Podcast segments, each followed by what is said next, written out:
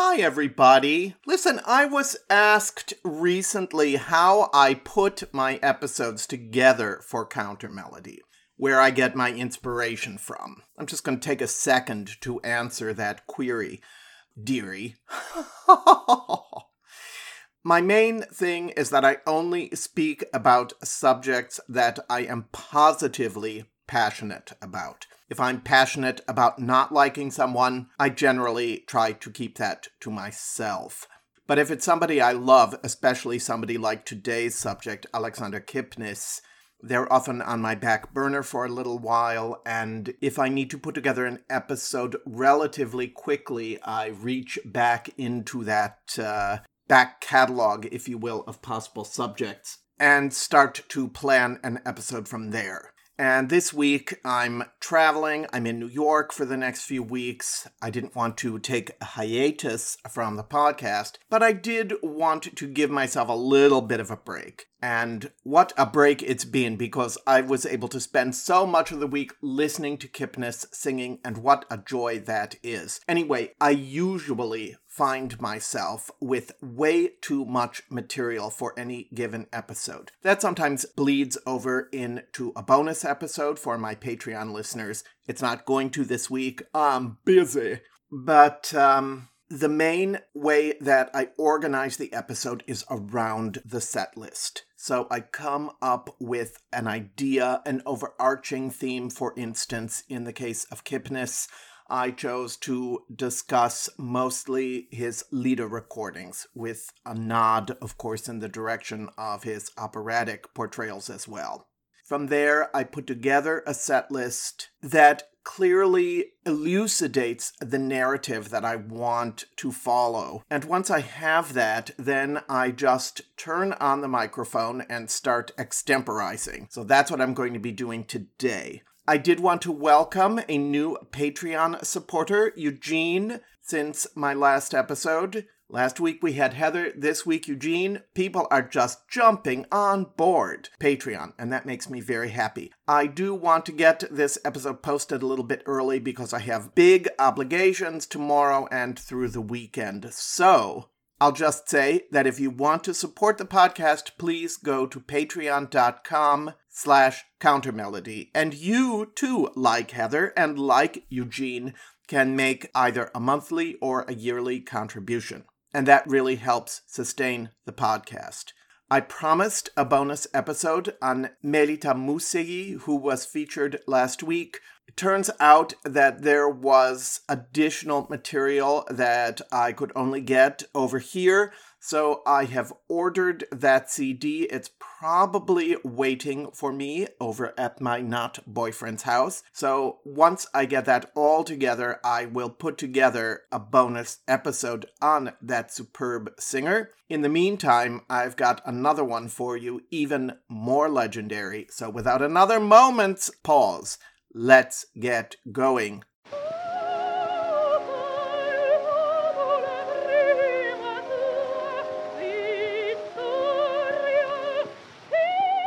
Welcome to Counter Melody, the podcast on great singers and great singing. Each week, you will encounter me, Daniel Gundlach, as your host, guiding you along a magical route that will bring us closer to the voices of those singers that most enchant and transform us, no matter what else is going on in the world. Thank you for joining me on that path.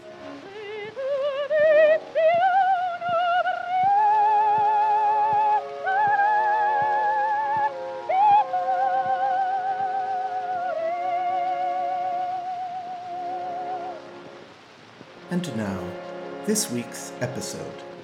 Lately, I've been structuring my episodes thus. I begin with several short clips that elucidate why you should be as excited about this topic, this singer, as I am. And this week we have the Ukrainian American bass Alexander Kipnis, born in 1891 in Zhytomyr, where for the first few years of his life he was raised in extreme poverty in the Jewish ghetto there. He died in Westport, Connecticut, on the 14th of May, 1978, at the age of 87. Let's listen to a few short clips of Kipnis singing. The focus of today's episode will be on Kipnis as a singer of Lieder, so I have three things to start with.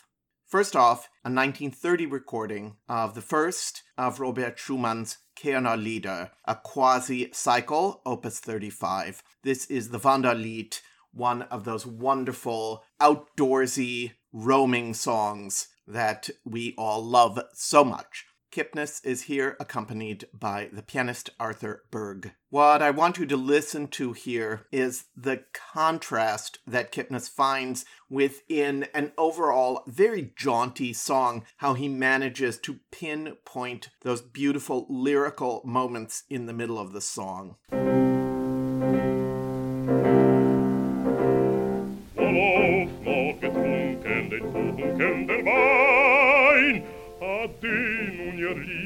geschieden sei, ad den Unierberge du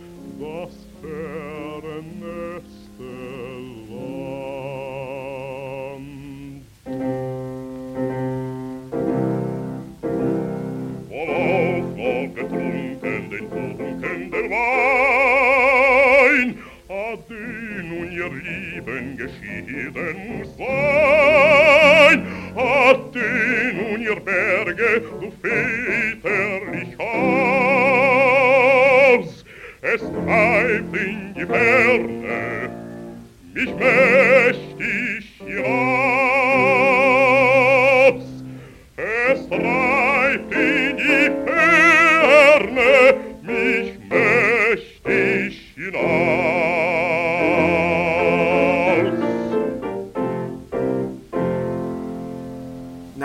In an even more playful mood, I bring you Brahms's arrangement of the German folk song Mein Mädel hat einen Rosenmund.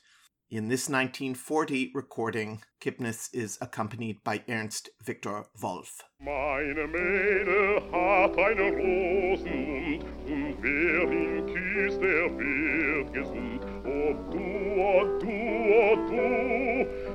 O du schwarzbraunes Mägdelein, du la la la la la, du la la la la la, du lässt mir keine Ruhe.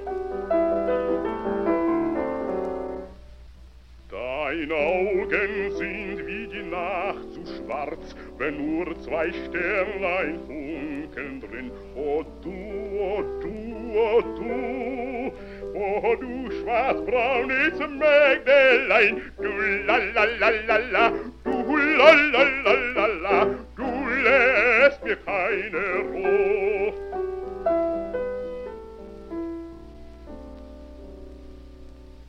Du Mädel bist wie der Himmel gut, wenn er über uns blau sich wölben tut. O du, o du, o du, du Mägdelein, du la la la la la, du la la la la la, du lässt mir keine Ruhe.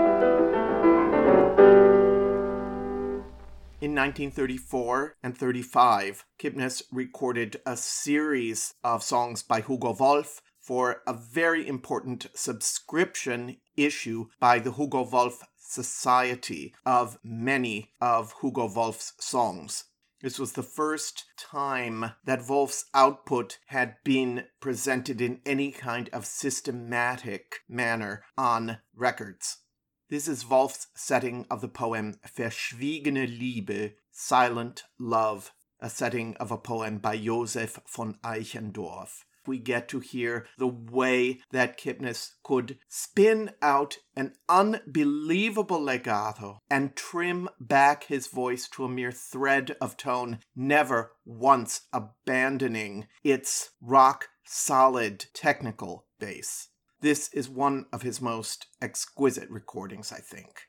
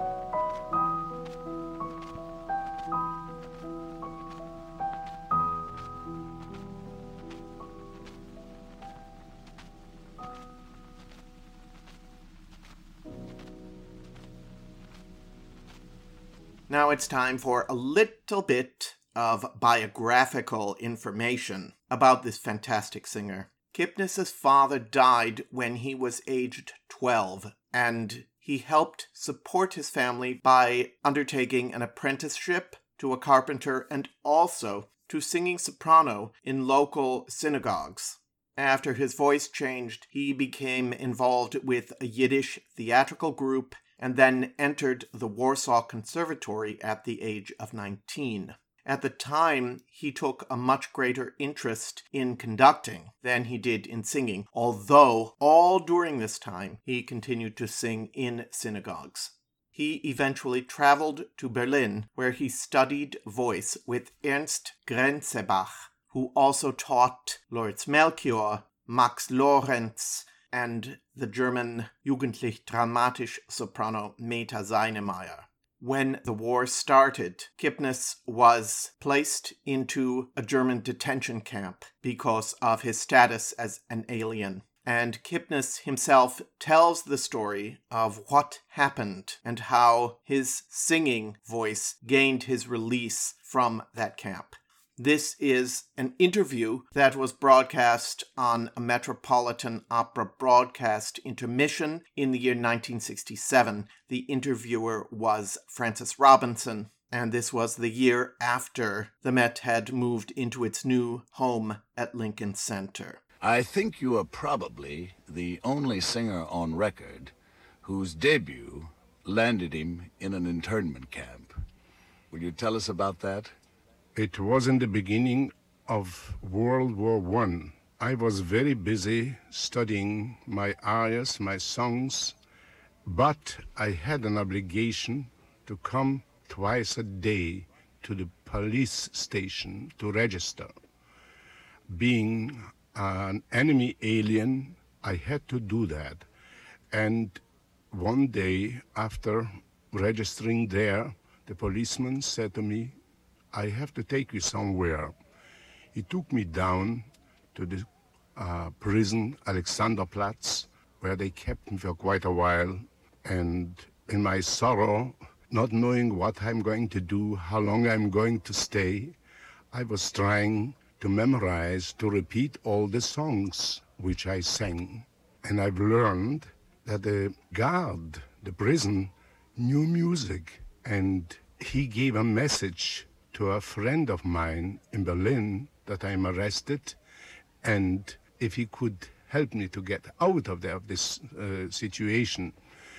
This friend of mine was a certain Baron von Mutzenbecher, whose brother was the intendant or the general manager in Wiesbaden. And through them, I got out of the prison. Uh, from there, I was signed up to the Hamburg Opera, where I stayed for two years.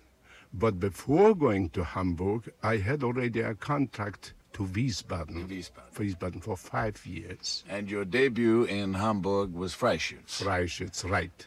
He learned an enormous number of roles over the course of his five years at that house, and it was during this time that he made his first recordings of which we're going to sample two right now. First, his first recording of an art song, Franz Schubert's Gruppe aus dem Tartarus, set to a text by Friedrich Schiller. This is the final portion of the song.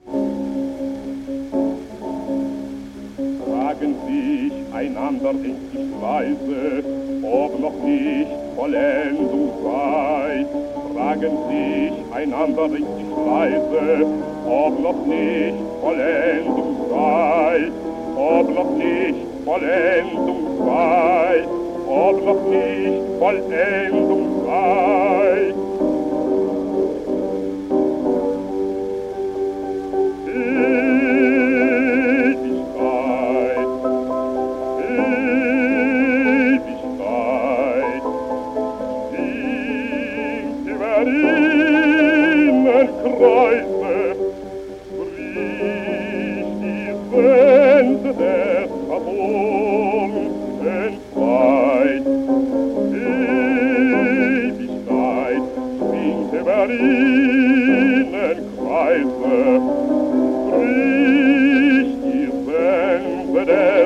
Des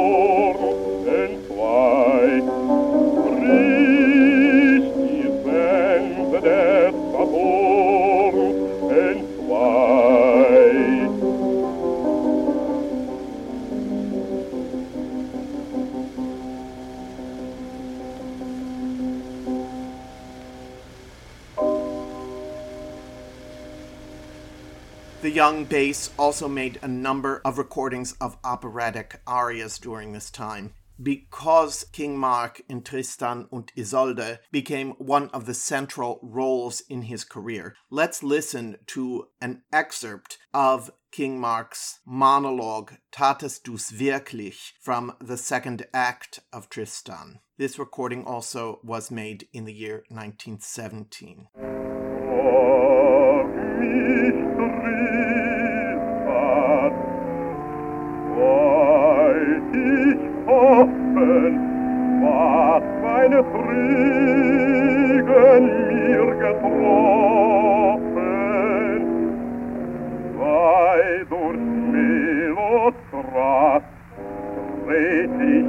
Mir bewahrt.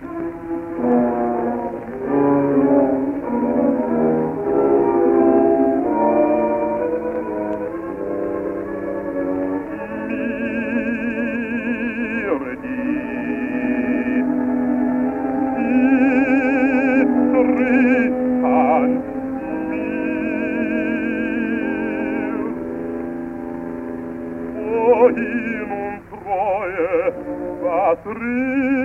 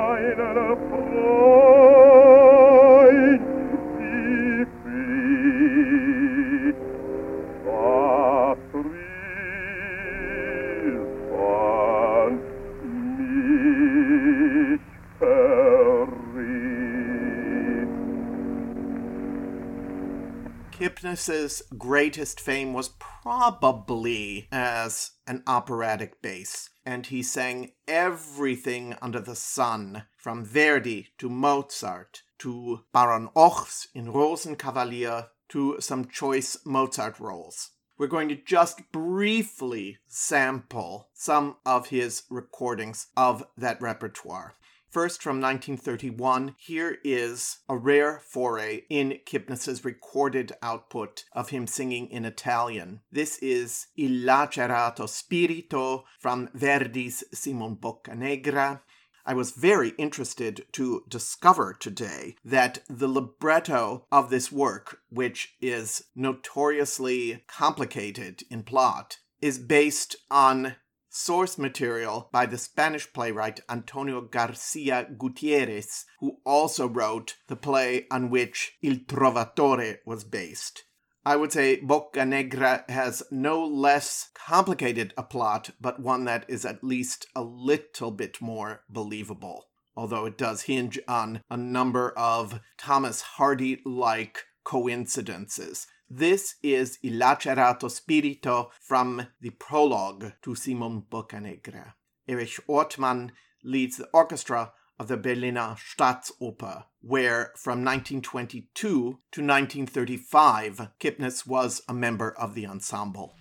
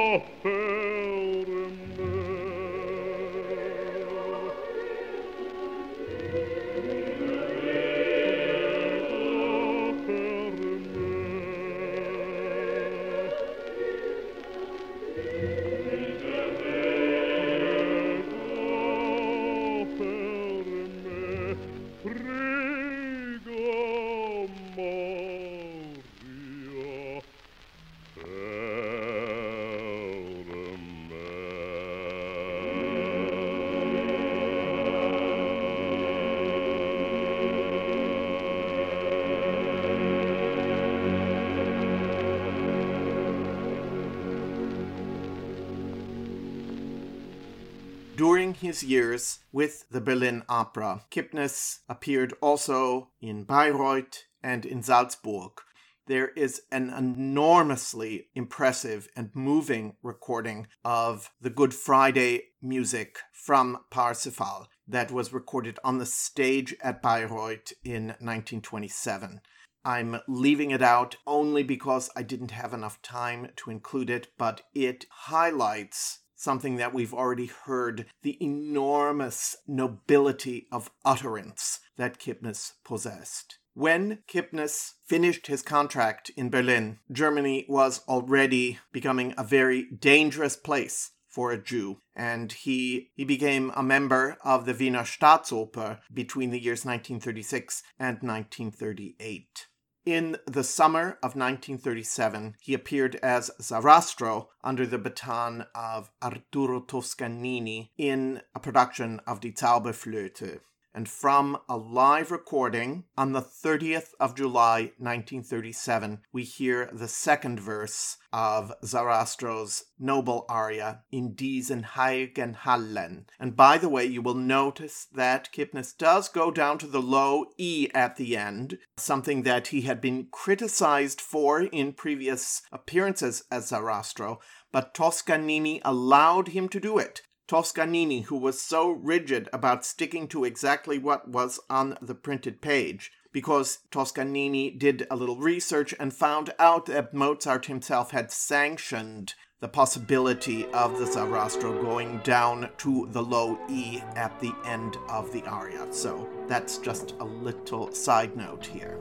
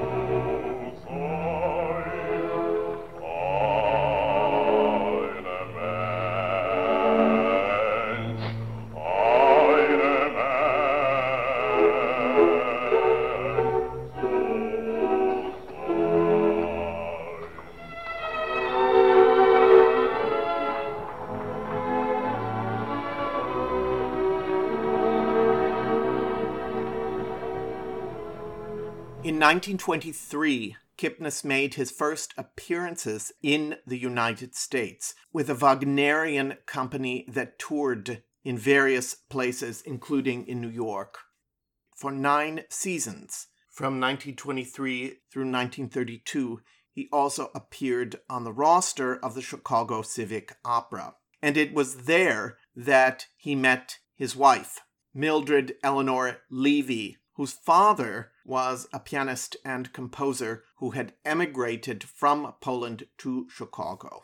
In 1930, their son Igor was born, who himself was a noted harpsichordist and conductor, and did much to preserve his father's legacy. Igor's son Jeremy, therefore Alexander's grandson, was born in 1965 and had an active creative career as photographer, record producer, film director, etc., until he died tragically in the summer of 2019 by drowning. But back to Alexander. He fled Europe just after the Anschluss, where he settled permanently in his wife's native country, the United States. There he became an American citizen and finally, in the year 1940, made his belated Metropolitan Opera debut. He had hoped that that debut would be in one of his favorite roles, the title role of Mussorgsky's Boris Godunov, but as it turned out, Edward Johnson, who was running the company at that time, felt that the production that was currently on the roster at the Met was a little shabby looking, and so Kipnis did not sing that role at the Met until the year 1945. At the time of his Met appearances as Boris, he also made a series of recordings of extended excerpts from the piece. We are going to hear just a brief and highly dramatic example of his performance in the clock scene in which Boris, ridden with guilt over his murder of the intended Tsar, the boy Dmitri, so that Boris himself could ascend to the throne, sees the spirit of the murdered child and has a bit of a nervous breakdown. Вон, вон там. Что это? Там, в углу. Помощица растет, кризица, дрожит и стонет. Чур, чур! Не я, не я твой не хотел. Чур, чур, дитя, не я, не я.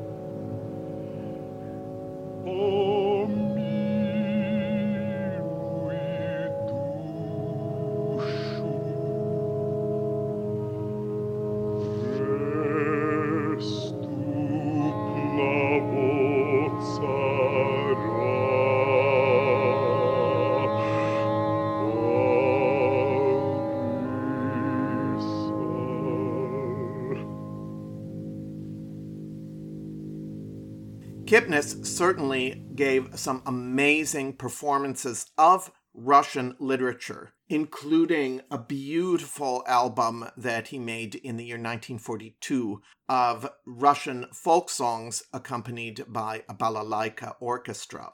We're going to hear just the final verse of his performance of the folk tune Night, which was also one of Shalyapin's, shall we say, party pieces.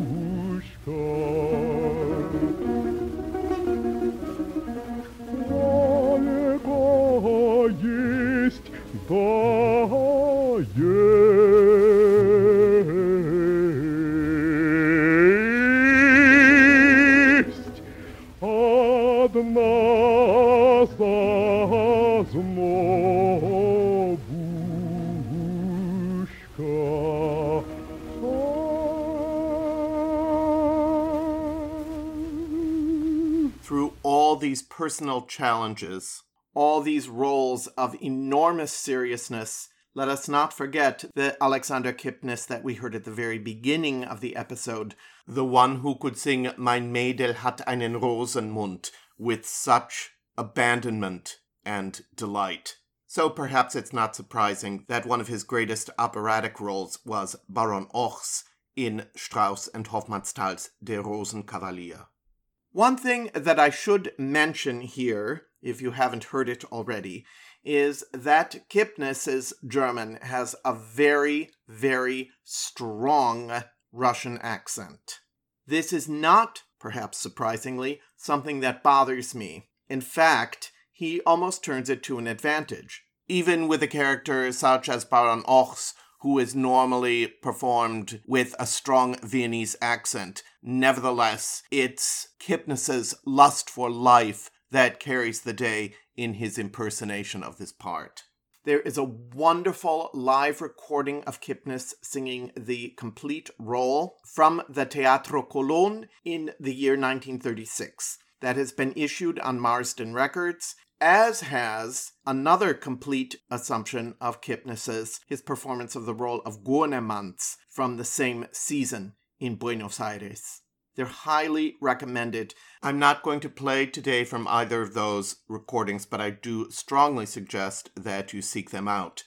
What we're going to hear instead is Kipnis's studio recording of the very end of Act 2 of Rosenkavalier, where Baron Ochs sings his very famous waltz. Keine Nacht wird zu lang.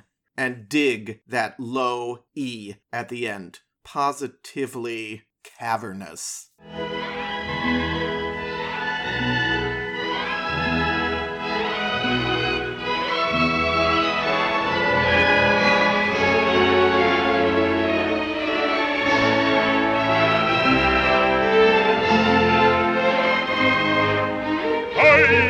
Hier zu lang keine Nacht, hier zu lang, hier zu lang.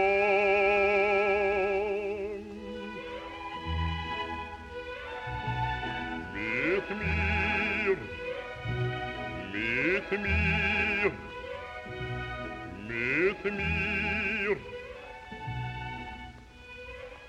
keine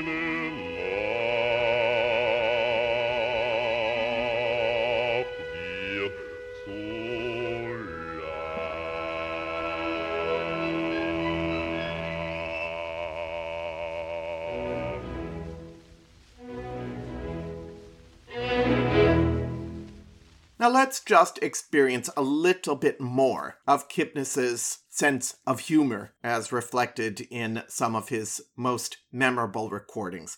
First of all, in 1940, he and the pianist Ernst Victor Wolff recorded a hilarious send up of Handel called Little Jack Horner. I offer it here without any further comment.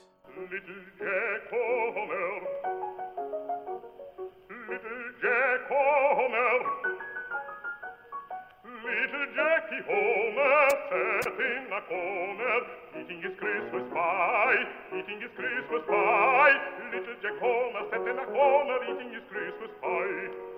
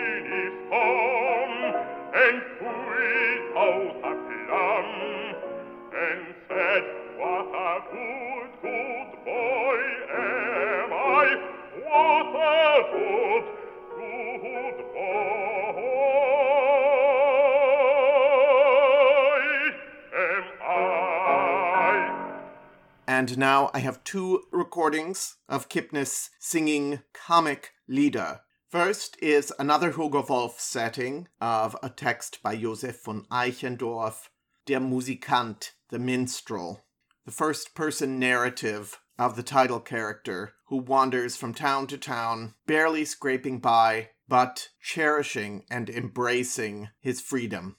In the second half of the song, he mentions that many a beautiful maid has suggested to him that if he would clean up his act, he would make an awfully nice husband. He counters with the suggestion that this lovely maiden find herself a better candidate, because if he were to try and fit into those shoes, he would surely lose his song along with his freedom. This is another of those Hugo Wolf Society recordings. In this song, recorded in 1935, Kipnis is accompanied by the British pianist Gerald Moore at the outset of his fabled career.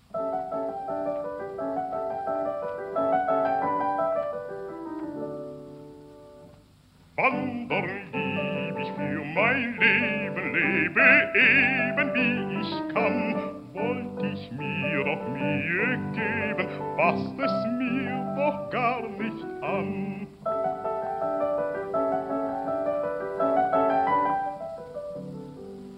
Schöne alte Lieder weiß ich in der Kälte ohne Schuh. Draußen in die Seiten reiß ich, weiß nicht, wo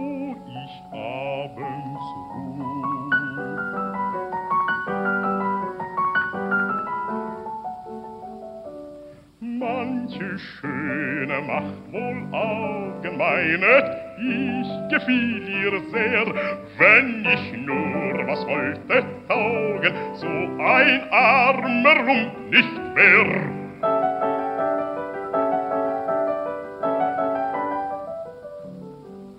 Mag dir Gott ein Mann bescheren, wohl mit tausend Hochversehn. Zwei zusammen wären, möcht mein Singen mir vergehen.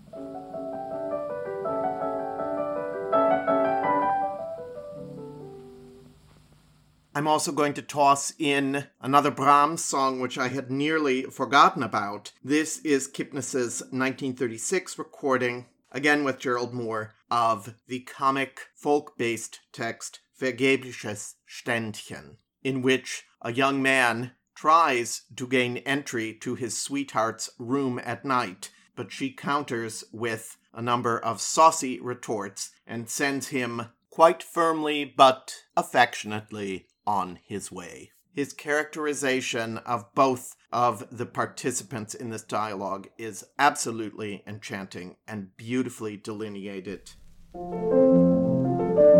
Guten Abend, mein Schatz, guten Abend, mein Kind.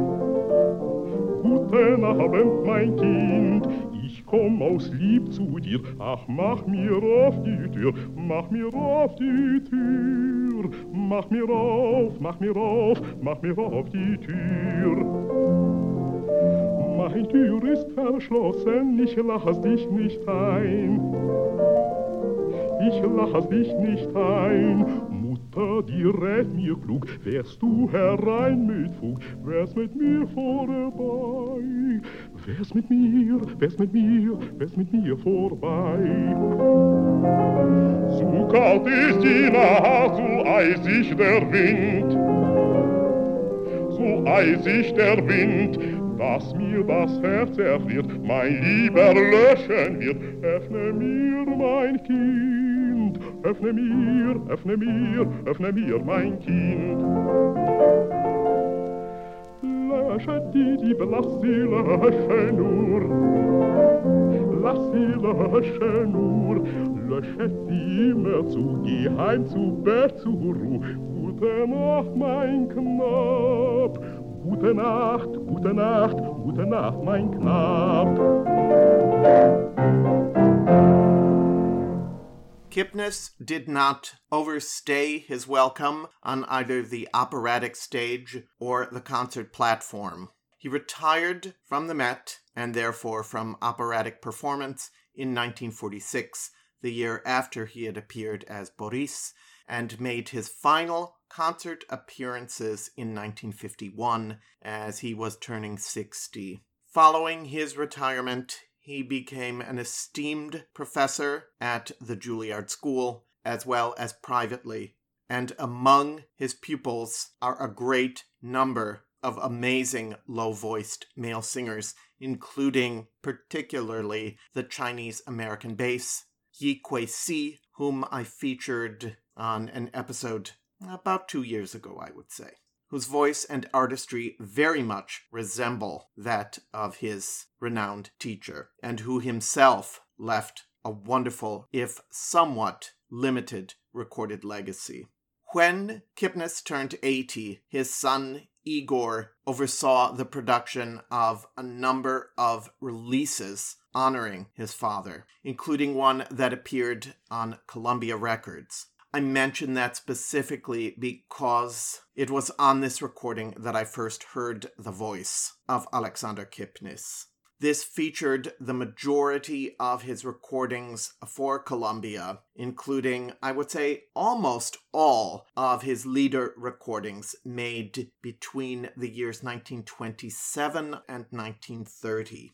Now, anyone who listens to my podcast knows how I worship at the throne of Franz Schubert. And it was through recordings that I checked out from the Janesville Public Library when I was a little kid that I first became acquainted with Schubert's Lieder. And two of my very favorite examples were the two record set with Janet Baker, accompanied by none other than Gerald Moore, and also the Schubert songs featured on that Kipnis 80th birthday release. I'm saving a few of Kipnis's Schubert performances for when I do another back burner episode I'm planning on a bass Winterreise, basses and bass baritones performing the songs of that bleak yet transcendent cycle. But I'm going to play two Schuberts for you now. We heard Gruppe aus dem Tartarus from the year 1917. These recordings are from right around the turn of the year between 1927 and 1928. First, a song from the posthumous collection Schwanengesang. This is the setting of Ludwig Rellstab Aufenthalt, in which the singer describes the craggy rocks in which he makes his home and how he can't live among other human beings. This is one of those monumentally existential Schubert songs. And it is the very first recording of this song that I ever heard, and I don't think it's possible that it could be bettered. Kipnis summons the dignity, the despair, the humanity of this character, and I will mention again his thick, Russian accent, which, if anything, emphasizes the otherness of the narrator and makes us even more tuned in to his plight. The pianist here is Frank Bibb.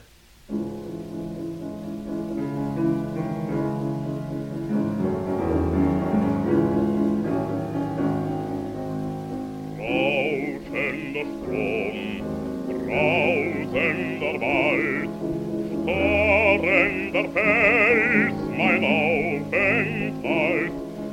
Rauschender Strom, brausender Wald, starrender Fels, mein Aufenthalt.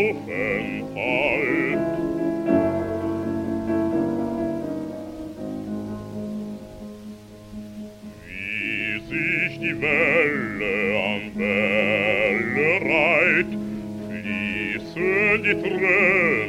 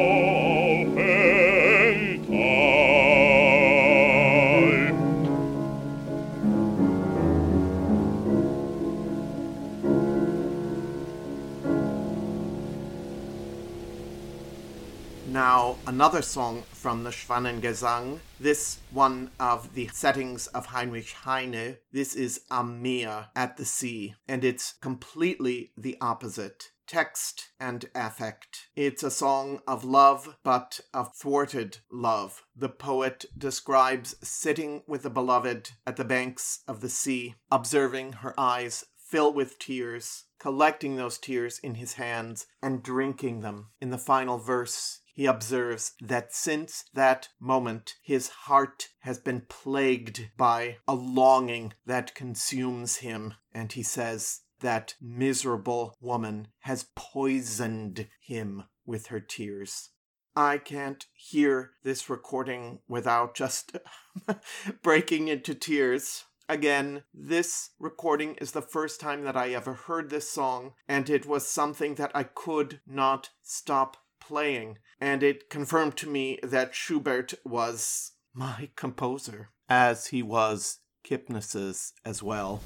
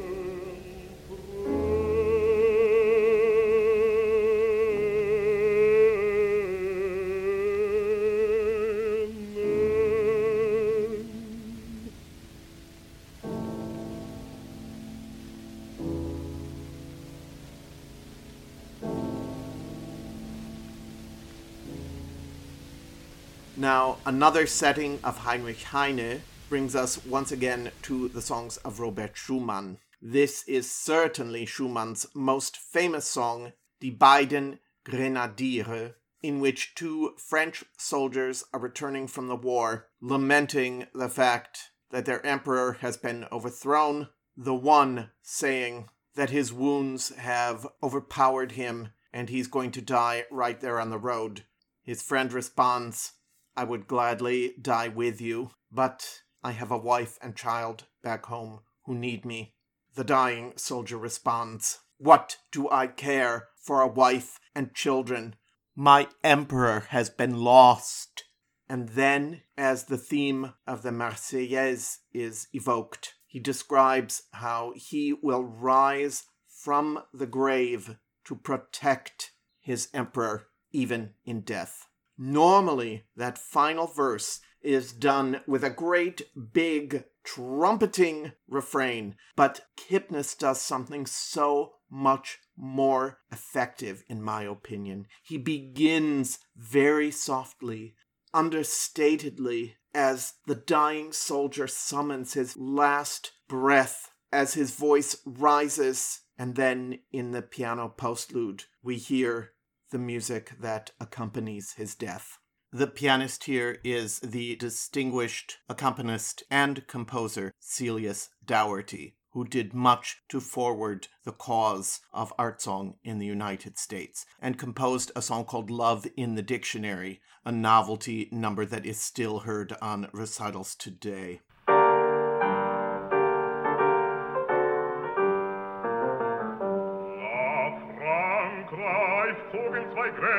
dir die waren Russland gefangen. Und als sie kamen ins deutsche Quartier. Sie ließen die Köpfe hangen. Da hörten sie beide die traurige Mehr das Frankreich verloren gegangen, besiegt und geschlagen das tapfere Heer und der Kaiser, der Kaiser gefangen.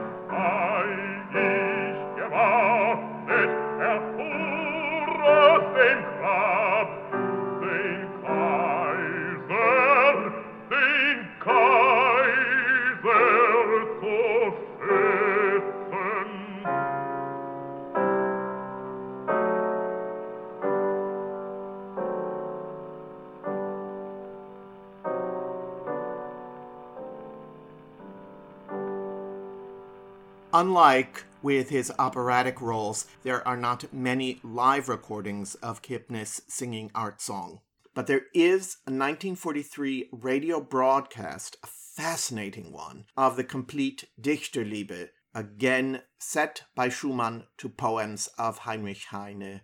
Once again, Kipnis exhibits such individuality in the way that he approaches these songs. Even a tiny, tender little song like the eighth song, right in the middle of the cycle, Und wüssten's die Blumen, in which Kipnis evokes ineffable sweetness in his description of the flowers, but saves that final bitter snap of the serpent's tail for the very end of the song.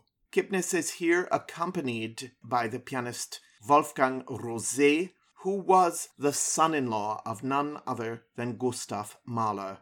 Die Blumen, die kleinen, wie tief verwundet mein Herz.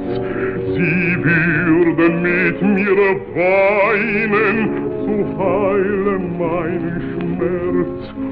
Und ihr wüsstest, ihr Nachtigallen, wie ich so traurig und krank.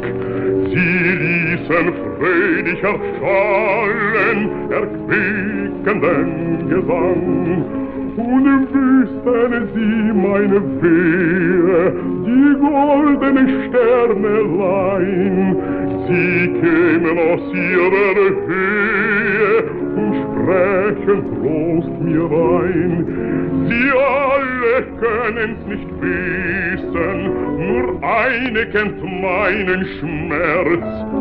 Sie hat ja selbst zerrissen, zerrissen mir das Herz.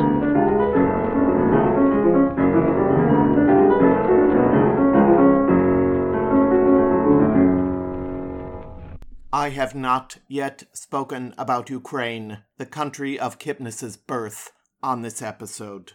But about a year ago, I did an episode that featured Ukrainian singers. And of course, it began with the most famous of them all, Alexander Kipnis. More than a year later, that war in Ukraine is still going on. And while thinking, caring persons have many different opinions about the way this conflict should best be resolved, no one, no one, no one in their right mind is in favor of it continuing with such enormous bloodshed and suffering. It needs to fucking stop. I personally would like to see it happen with negotiation. There are people who think that that's complete nonsense and it can only be overcome through fighting and weaponry. I don't know enough about it, but there is a beautiful song that Kipnis recorded about not two countries, but of two parties that are in enmity, but suddenly, through the intervention of one of God's angels, find overnight that peace has come between them. From the Italienisches Liederbuch. Wir haben beide lange Zeit geschwiegen. In this 1934 recording, Kipnis is once again accompanied by the pianist Ernst Victor Wolff, another musician who fled Nazi Germany and from 1947 until his death taught at Michigan State. Wir haben beide lange Zeit geschwiegen.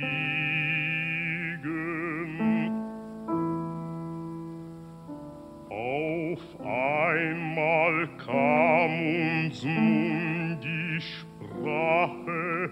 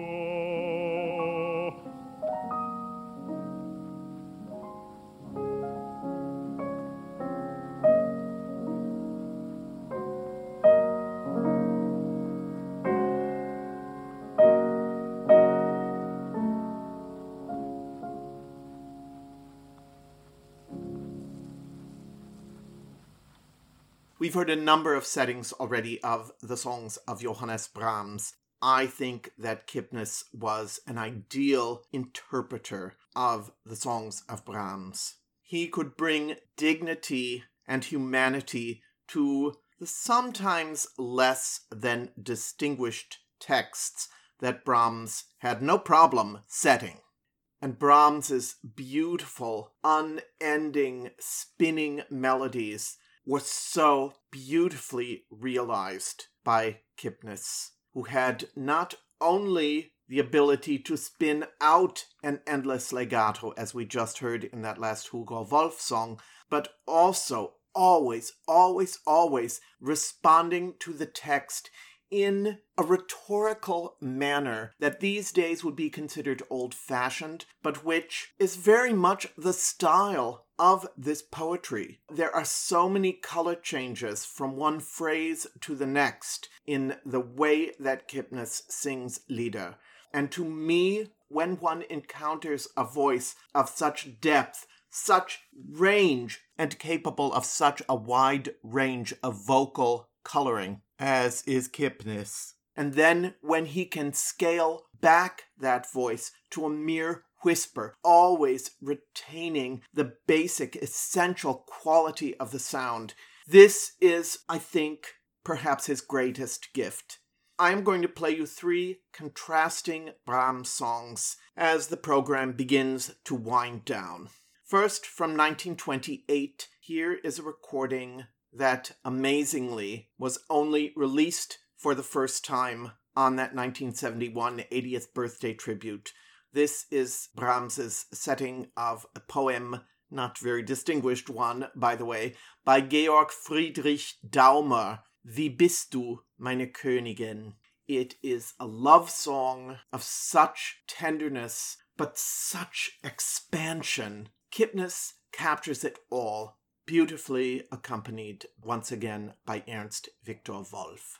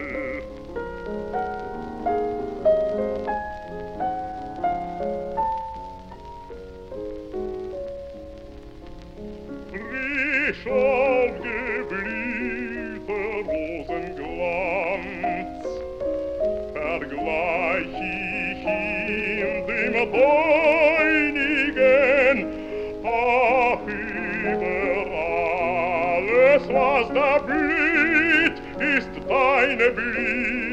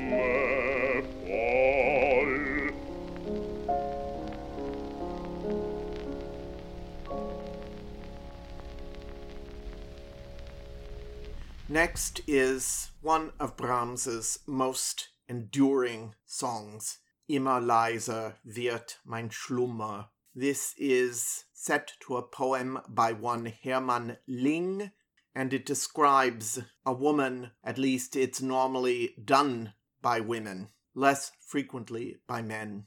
A person who is dying alone and keeps on imagining that the estranged loved one will show up for a final farewell. But the narrator says, If you still want to see me, you have to come quickly.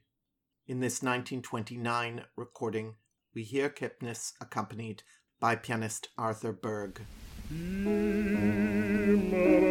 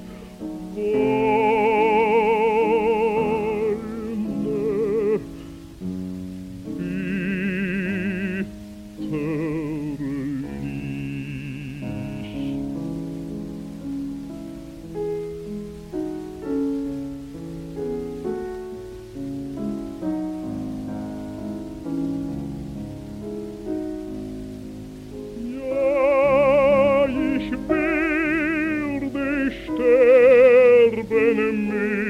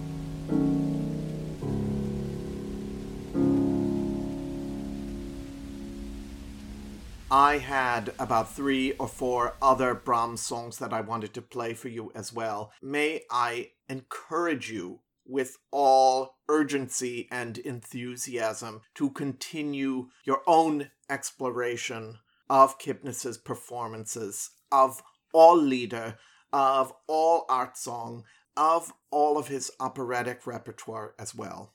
This is a monumental song. Again, not the most distinguished poem, but one which nevertheless could not want for a more effective setting. Auf dem Kirchhofe, in the cemetery, a setting of a poem by Detlev von Liliencron. The poet describes a trip to a cemetery in extremely bad weather, observing all of the forgotten graves, but yet finally arriving at the realization that the persons asleep under these gravestones have passed through their hardship and are now released. This recording is also from 1929 and also accompanied by Arthur Berg.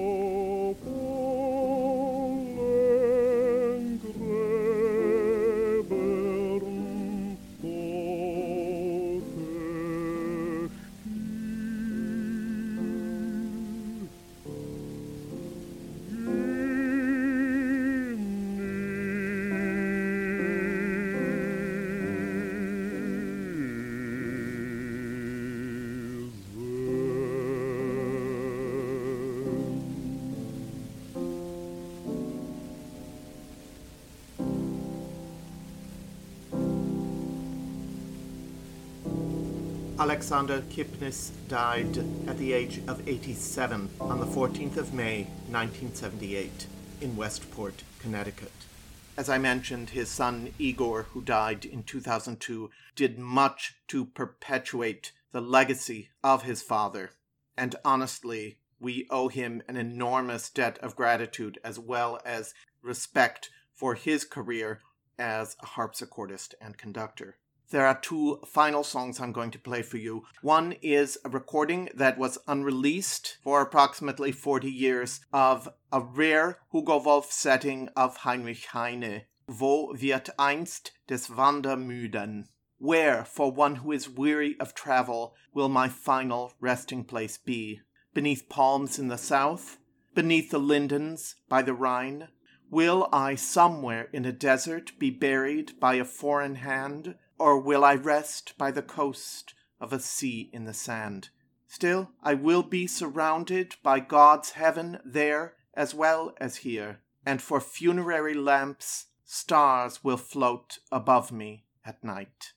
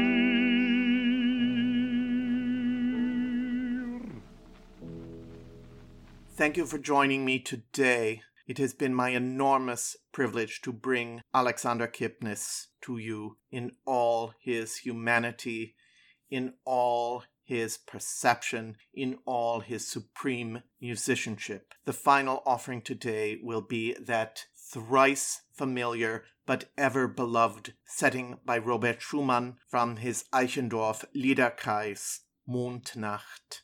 In this 1930 recording, we hear Kipnis accompanied by Arthur Berg. This again was the first recording I ever heard of this song, and the tenderness, the intimacy, the expansiveness, the transcendence of this performance has remained with me to this day. It was as though heaven had softly kissed the earth so that she in a gleam of blossom had only to dream of him. The breeze passed through the fields, the corn swayed to and fro, the forests murmured softly, the night was so clear with stars, and my soul spread her wings out wide, flew across the silent land as though flying home.